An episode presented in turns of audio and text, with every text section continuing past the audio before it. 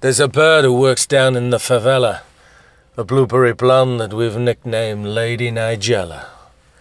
A sexy souffle, she works out of the Calestro Cafe. Okay, she's not the real TV Barbarella, but she's a lot better looking than the last fella. Now, if cooks could kill, then this girl is definitely licensed to grill. And she's still got the brazen cheek to try and stiff us with the bill. If we get heartburn, she gives us peppermint tea. But the stomach ulcers, the salmonella, the sarcasm, they're all served up just for free. She's got a big multitasking mouth that backchats with a grin. And when she laughs out loud, it sounds just like pure sin.